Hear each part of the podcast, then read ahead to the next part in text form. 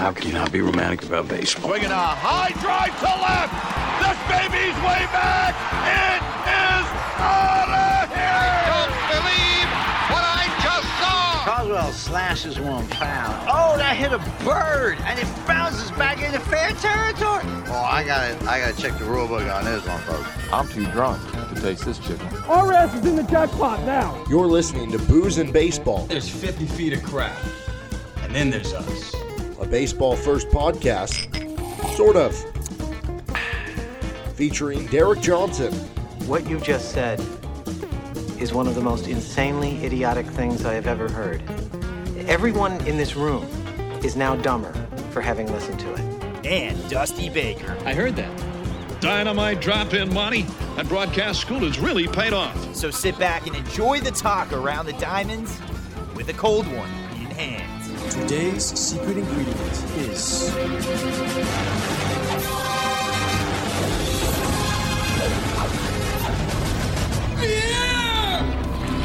I love scotch. I love scotch. Scotchy scotch scotch. Here it goes down, down into my belly. Mm-mm-mm. Hello and welcome into another edition of Booze and Baseball. This is episode 43 with Dusty Baker. I am Derek Johnson and I am drawing a complete blank about MLB players who have worn the number 43. Honestly, has there ever been a player that's worn 43? I mean, I, Matt Beatty. Matt Beatty. I got that one down. That is the Matt first Beatty. name you thought of, Matt Beatty. that just tells you the value of 43, man. We need somebody, some legend, to step up to the plate at some point. I, I want Ronald Acuna Jr. to step up. I want Trea Turner. I want Fernando Tatis Jr. Have Tatis step up and say, "Hey, I'm, I'm 43 now. I want to be the best 43 of all time." All right, Dennis Eckersley. How about that? That's pretty pretty great. That's hard to beat. That's that's a good one. I like that. Hmm. Anybody else? uh, I saw Josh Tomlin. Is that correct? Yes. yes. Big big disparity there between uh, good old Dennis and uh, good old Josh right there. So Yeah, who would you take between those two? I don't know. shocking, shocking. It'd be close. I don't know. Uh, so what are you what are you drinking on this episode? Well, Derek, uh, you know, we had promised our listeners all of 2021 that we would show them how to make drinks. And we did that occasionally, time to time. But my New Year's resolution for our podcast is to actually do that and uh, to give our baseball fans that are sitting there waiting patiently to get their drafts done. Well, in order to do that, you got to have the right drink in hand, right? And so for me, I'm going to make a very simple margarita that uh, I have an ice machine I got for Christmas. Now, there's a story behind this ice machine. Uh, my parents actually got this. It was dropped off at their front door. They did not purchase it. It was actually just purchased by somebody else in their neighborhood. Uh, but Amazon just said keep it. And so they repackaged it, gave it to me for Christmas, and now it's uh, premiering here on Booze and Baseball. Uh, if you are wearing earbuds or earphones or anything like that, beware of the the sudden noise here in the next two seconds because it might be a little loud. But we're making a very basic, cheap margarita that I use anytime I lose. Uh, which honestly, this is more of a celebration. Won my fantasy football league, uh, but either way, cheap margarita, easy way of doing this. I got this margarita mix, uh, and it's already ready to go. It's the margarita wine cocktail. Uh, Rancho LA uh, Gloria, and uh, that's uh, it's about 13.9% alcohol volume. And with this ice machine, here we go. If it actually decides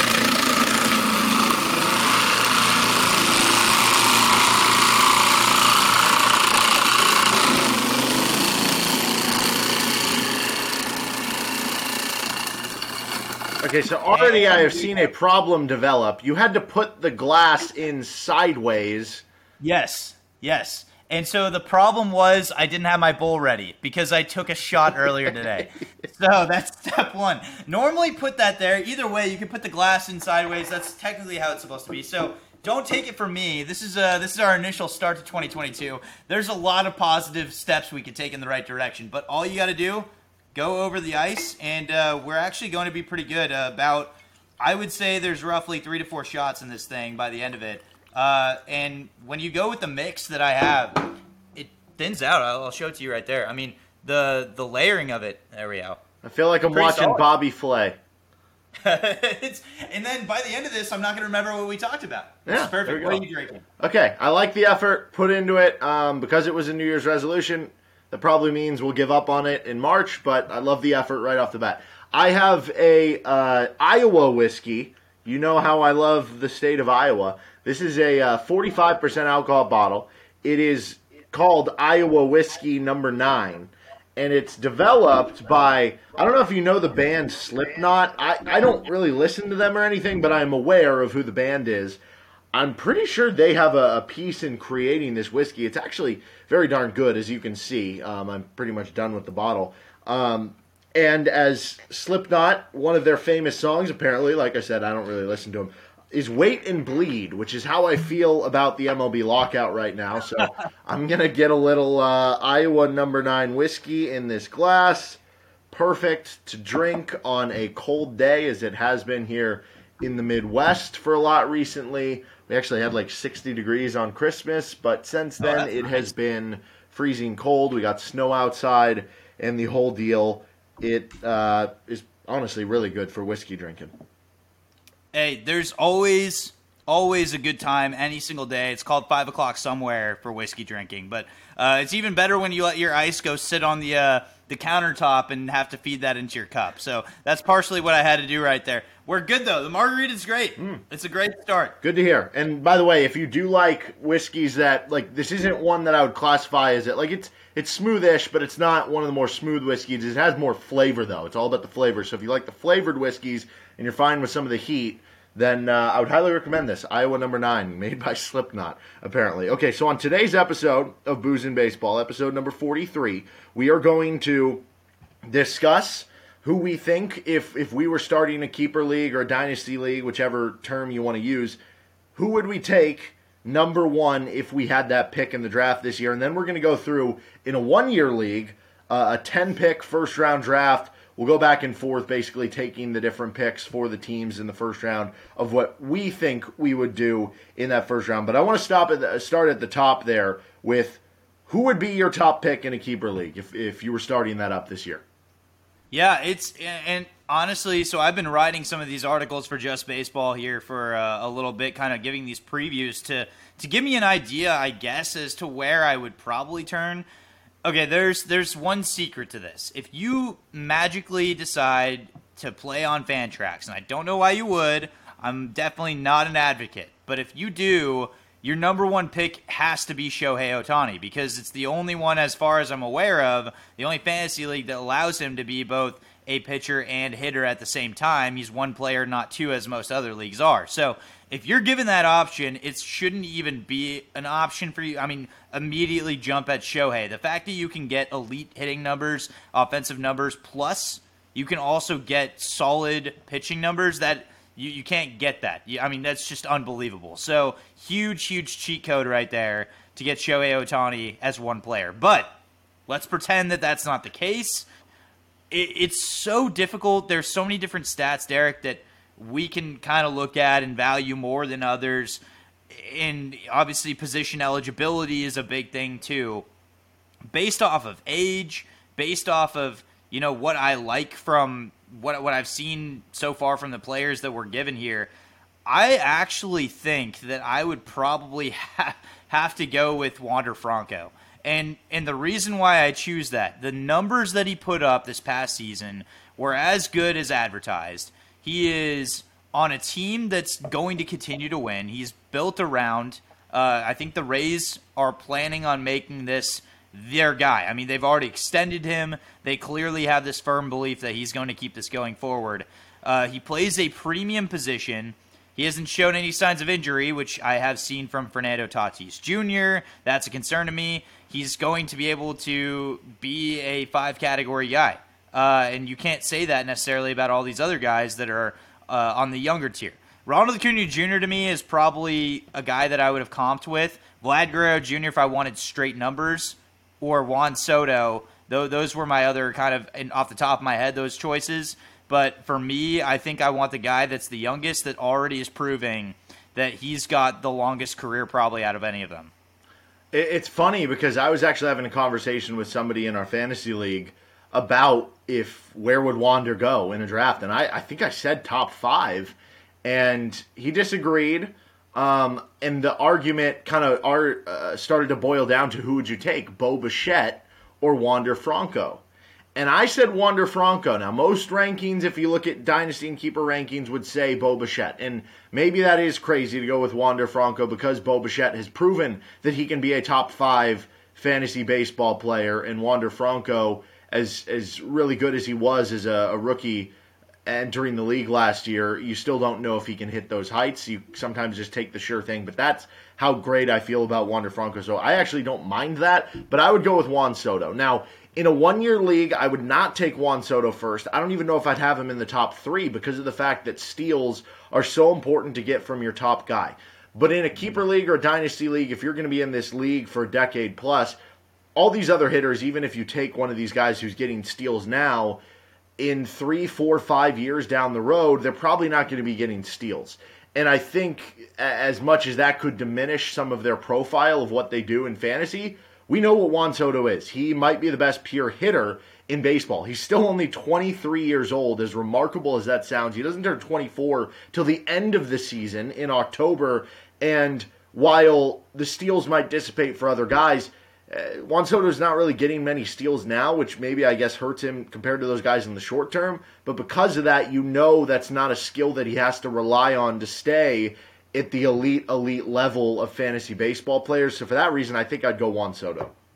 Yeah, I mean it's a totally fair pick, and, and between Soto and Guerrero Jr. and Tatis, and and for me Franco, I mean it is you can't go wrong, right? Like if you're in a keeper league draft, you should be sitting there with the fourth or the fifth pick, just licking your chops. I mean, you got the pick of the litter right there of the four to five guys. Acuna Jr. should be in that conversation too of just elite talent. Um, and to be honest, Eric, I look back at the days when it was the 2010s and you, you, look at the top elite talent, there were not guys like this that just showed straight promise that you knew they could put off 40 home runs and you know hit 300 easily. Like I remember the days of Hanley Ramirez being the best player in fantasy and Chase Utley and David Wright, right? And so eh, this is a much more talented era I would say, of top tier fantasy players. And and for Juan Soto, I mean, you know that guy is going to hit 300 every year. Uh, he's probably going to be the first $500 million man, and uh, a lot of people from Just Baseball have written articles about that recently too. That he probably deserves it, right? And so um, I, am curious to see what happens with Soto moving forward, just because of how the Nationals don't have much talent around him right now. But if you're looking at a keeper league and you hit the nail on the head, man, you should not be thinking, I'm winning it all this year, being the first year you draft. If you're drafting to win that initial year, good luck being successful two years from from the day of the draft. I, I'm just saying, you got to prepare for the future and, and any of those five guys to me are future picks. The one guy that I would not take in a keeper league that I would take in a one year league in the first round is Trea Turner. Uh, big difference. Big difference between, and, and it goes back to that whole concept of stolen bases.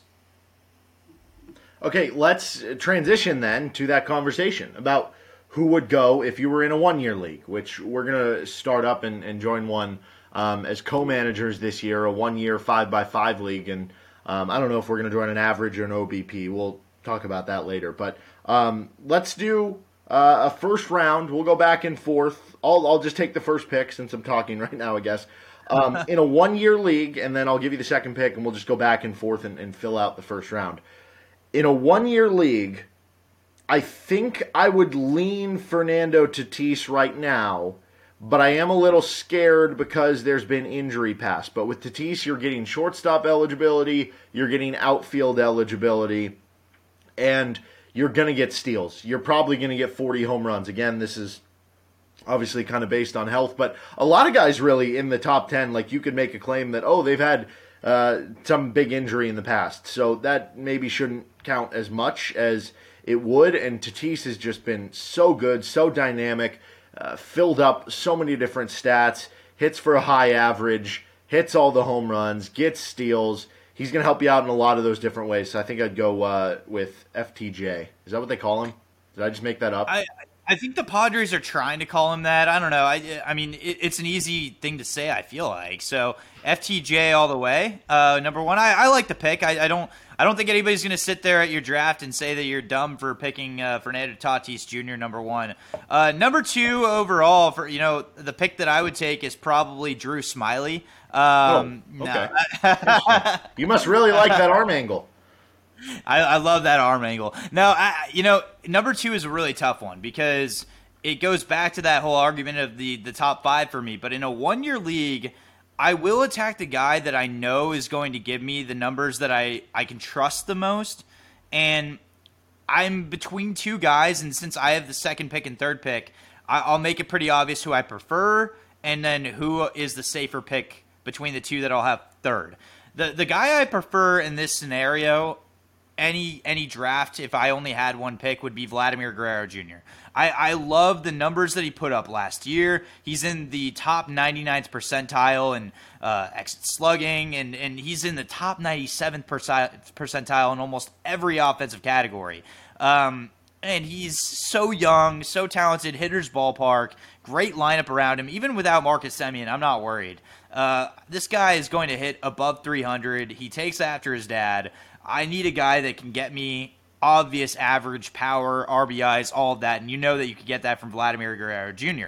The one thing you don't get from uh, Vlad Jr. though is stolen bases, and so because of that, and only because we're just going serpentine in this. Obviously, this isn't real life of oh, I'd have these guys on my team unless I traded for them. But uh, to be able to go from Vladimir Guerrero Jr. to then picking Trea Turner, I feel like that is probably my third pick. Trea Turner, I like the fact that I know the numbers I'm going to get out of him. He will probably score more runs this season because he's in a better Dodgers lineup. Uh, you know he's sitting at the top there with Mookie Betts. Uh, he will probably be driven in more a lot because of that, and I would assume the Dodgers are going to have him steal even more uh, to get him in position for that. So the stolen bases will be a massive factor uh, to be able to get him on top there. I, I like Trea Turner even potentially as a number one overall pick. I don't think I would look down on somebody for that.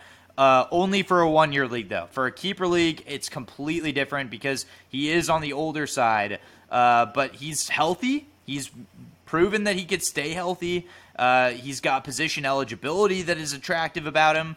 And uh, yeah, I, I, really like the fact that I can get him at both shortstop and second base. I think that's a massive, massive value to him, uh, especially in this one year league. Yeah, I'll be honest. I was between Tatis and Turner for who I was going to take number one. I think he's going to get unleashed with steals and being in that Dodgers lineup. He's going to score so many runs. I, I think he's going to have a phenomenal season. So I uh, am all about that pick there. Now I, I should probably clarify here. Um, Shohei Ohtani, we're considering him two players for the discussion right. of this, right? Right. Okay. Right. He's he's number one overall pick. Otherwise. Yeah, I was just going to say that would have been a flub had we not mentioned that. So knowing that, um, at the next pick, I'm going to go Juan Soto. I, I just made my case about why I think he's such a, a good um, number one keeper player, and he's just going to give you so much from the hitting categories. Now, you're gonna if you take him in the first round, you're going to want to find some steals in your second or third round pick or something. So if you're taking him in the first round, maybe you start eyeing um, some guys in that second round. Like I don't know, maybe you can get some steals out of like a Luis Robert if he can fall to your pick in the second round, depending how how deep the league is. You might be eyeing Starling Marte later in the draft. Find somebody who can make up for those steals to kind of balance out your roster. But Juan Soto is going to give you so much from the hitting categories. I would go him four, and then my my double barrel pick here. I think becomes the hard one, but I would I would lean Bo Bichette right now to round out that top five because he is in such a good lineup, he's going to hit near or at the top of the lineup. He's going to get a ton of runs. He's going to get a ton of run production. He's going to hit home runs. He's going to hit for a high average, especially if this is an average league. Um, more so than an OBP league. I mean, he'd still go high in an OBP league, but even higher in an average league because he swings so much and and uh, makes contact a lot. So I'll, I'll go Soto four, Bichette five. Yeah, and I, I don't think there's much you can argue with either one of those. Uh, Bichette for me is an interesting one because his last season wasn't actually mind blowing by any means, and and I think that that's one thing is you know the potential that's there, uh, that's super appealing about him, and so that's why you can't sit there and say you know any anywhere he's picked really outside of the top five. I mean, he's a good pick regardless. He hit 290, uh, 292, I believe, 298 in 2021. Um, his power numbers, he was nearing 30 home runs. He had 29 bombs, and uh, his stolen base is number 25. So you know that he's going to give you solid numbers across the board. Uh, I want league championship numbers uh, for my one year league. I think Bo Bichette is a great, great keeper pick no matter where you get him. And so that's why for my number six pick, I want the guy that I feel like can get me those championship numbers, both in the home run category, stolen base category. Uh, he may not give it to me immediately though, unless we have this delay in the season. But I love Ronald Acuna Jr. and I think that you know one year ago he was the number one overall pick.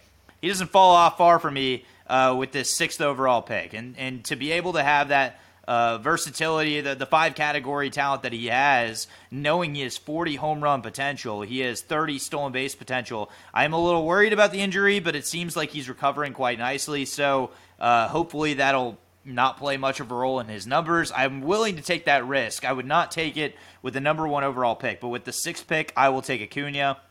And with the seventh pick, I'm actually going to go uh, and take a, a little bit older of a player, but a guy that I think may potentially be traded at the deadline this year. I think he's a name that's been here. You've, you've been hearing his name in uh, trade rumors already. And to me, if he gets traded, it adds to his value that is already obvious on paper. But Jose Ramirez is a really great player and steals bases, uh, hits bombs, can be, you know, he hits for average in a lineup that's just absolutely terrible. Truly, the one knock against Jose Ramirez is who else is in his lineup, right? And so that's that's the one major frustration. Um, but I'm willing to take that risk. I get a, Acuna guy in the outfield. I get Ramirez at third base. Throw them in the mix uh, with my Trea Turner pick already. Uh, and then you add on top of that the fact that I got Vlad at first base. I mean, I, am feeling pretty good early on about kind of the direction I'd be going with this. And, and even regardless, just on paper, uh, for having that as the seventh overall pick, look at the numbers that Jose Ramirez put up last year. You may have forgotten that he was fantasy relevant just simply because nobody else produced around him. And uh, still, to be able to hit maybe not as high of an average as you hope at 266, but 36 home runs and 27 steals. I mean, you're getting a guy that's borderline 40 30, you know? And with the seventh pick, I'll take that any day. Okay, so I'm just under the assumption we are doing um, for this one year league. It's a five by five average league, uh, which played into Bichette because he just puts up totals. I, I should clarify here if if this was an OBP league instead of average, probably with this pick here, number eight, I would be taking Bryce Harper for the OBP but because I'm assuming that it's average, I'm not going to go with that. I'm going to take the risk. I'm going to go with Mike Trout. We don't know what Mike Trout's going to give. We don't know how healthy he is. It was really weird how many games he missed last season for an injury that seemed a bit innocuous for the length of time that he did end up missing. But I think at this point, like if you get just regular Mike Trout, it's worth a top three pick. It's just the risk. So I would be fine taking that risk at this point in the first round where you're picking number eight. You know, you're going to get a pretty high up second round pick. And then you would just need to make sure, like the same way I said with if you're taking Soto in the first round, you need to make sure you, you find steals later in the draft. Well, if you're taking Trout in the first round, you probably don't want to, after that, take other risky guys with injury, uh, especially that early on in the draft. So I'd go Trout there. And then I, I want to be a little different. I want to take uh, the first pitcher of the draft. Some might be saying Gerrit Cole. Some might be saying Walker Buehler. I'm going to go with Corbin Burnes. I, I was curious how Corbin Burnes was going to handle once they, they had more of the sticky stuff locked down in the MLB. And he was still fantastic even after. I mean, if you go to his Baseball Savant page, you will be blown away. I, this is remarkable to me. He is in the 92nd percentile or better in literally every category. There are 12, 15 categories except for two max exit velocity against and fastball velocity, which he's in the 81st.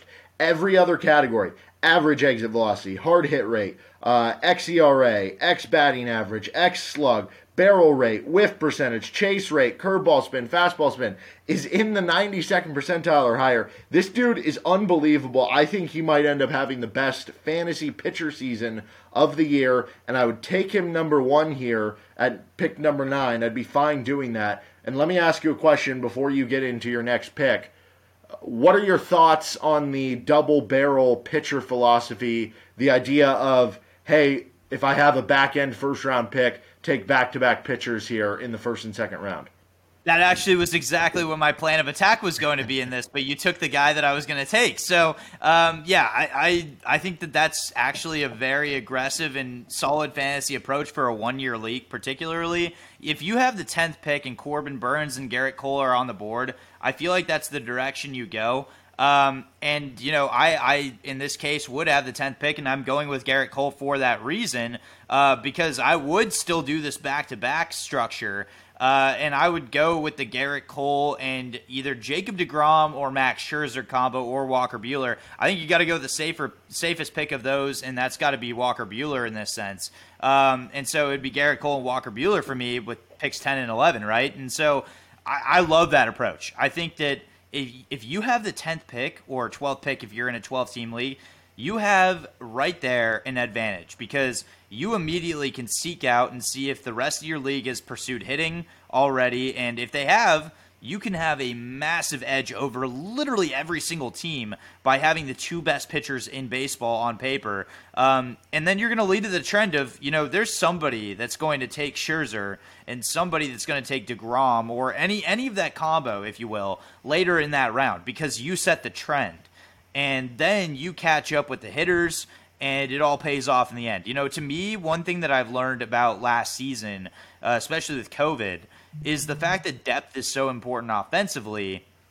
Pitching wise, being top heavy is not the worst thing in the world. You may want to give yourself that room to be able to drag and drop, to be able to have a couple streams along the way. You do not want to have seven to eight really, really good pitchers because all of a sudden you're kind of strangleholding yourself uh, to be able to make those moves when you may need, you know, uh, six innings uh, or strikeouts or anything like that. You don't want that. So to be able to be more top heavy pitching wise, I think has a little more value, I would say, than being top heavy hitting wise. And, and it's a little ironic that, you know, our first, what, eight picks were, you know, obviously hitters because in essence, it almost makes more sense to be top heavy pitching wise. Uh, so to be able to have that edge, I think that there's some serious value to that, and I, I fully support those picks. Corbin Burnes would have been my tenth pick uh, if you had not taken him, because I, I would have done the the Corbin Burnes to Gerrit Cole trend, and um, obviously now that you take Burnes, I'm going Gerrit Cole to uh, Walker Buehler with the what would be the turnaround to the second round. You know what's really cool about this year? Like we we just named 11 guys basically for 11 picks essentially. And there is still left Bryce Harper, Mookie Betts, Freddie Freeman, uh, Luis Robert, Shohei Ohtani, Jacob DeGrom, Rafael Devers, Zack Wheeler, Brandon Woodruff, Kyle Tucker. Like this, it's going to be a fun year in fantasy. Hopefully, we end up having it. I think at that, if I had like, if we did one more pick and I had number 12 just to even it out, I think I would lean Mookie Betts. He started to look healthier in the postseason from the back and I feel confident in that. Honestly, I I probably should have taken him ahead of Trout. That probably maybe if I flipped those, that would be better. But um, yeah, I'd be confident in him for sure in the top twelve. Um, any I, final I like thoughts the... here before uh, we go on this edition of BNB? Yeah, well, I, I, like that Mookie Betts pick right there. I think that uh, you know he has Trea Turner for an entire season. Think about that. That's that's a big asset that uh, you know he obviously hasn't had in the past when when you look at if you go to Fantasy Pros, that's something that I kind of use um, as a tool for myself to kind of assess roughly where people are thinking of fantasy players. And I look across the board. Uh, you see names like Shane Bieber, like Derek mentioned, at 24 after an injury riddled season. Imagine what this delay could do for a guy like Shane Bieber, right? I mean, uh, that could all of a sudden make him, who was a first round type value a year ago, first round value again, right? So who knows what happens? These delays that we're getting because the fact that the MLB and the MLBPA cannot figure it out is going to be something that's going to make this still very difficult.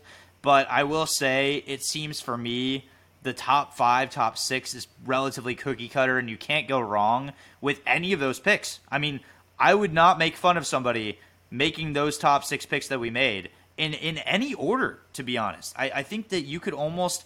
I, I don't think Bo Bichette's maybe the number one overall pick, right? But I would not be upset seeing Bo Bichette four or five, right? I think that it makes total sense for any of these guys basically in that order to be taken at that moment. And a guy we didn't even pick, Derek, by the way, Shohei Ohtani. Yeah.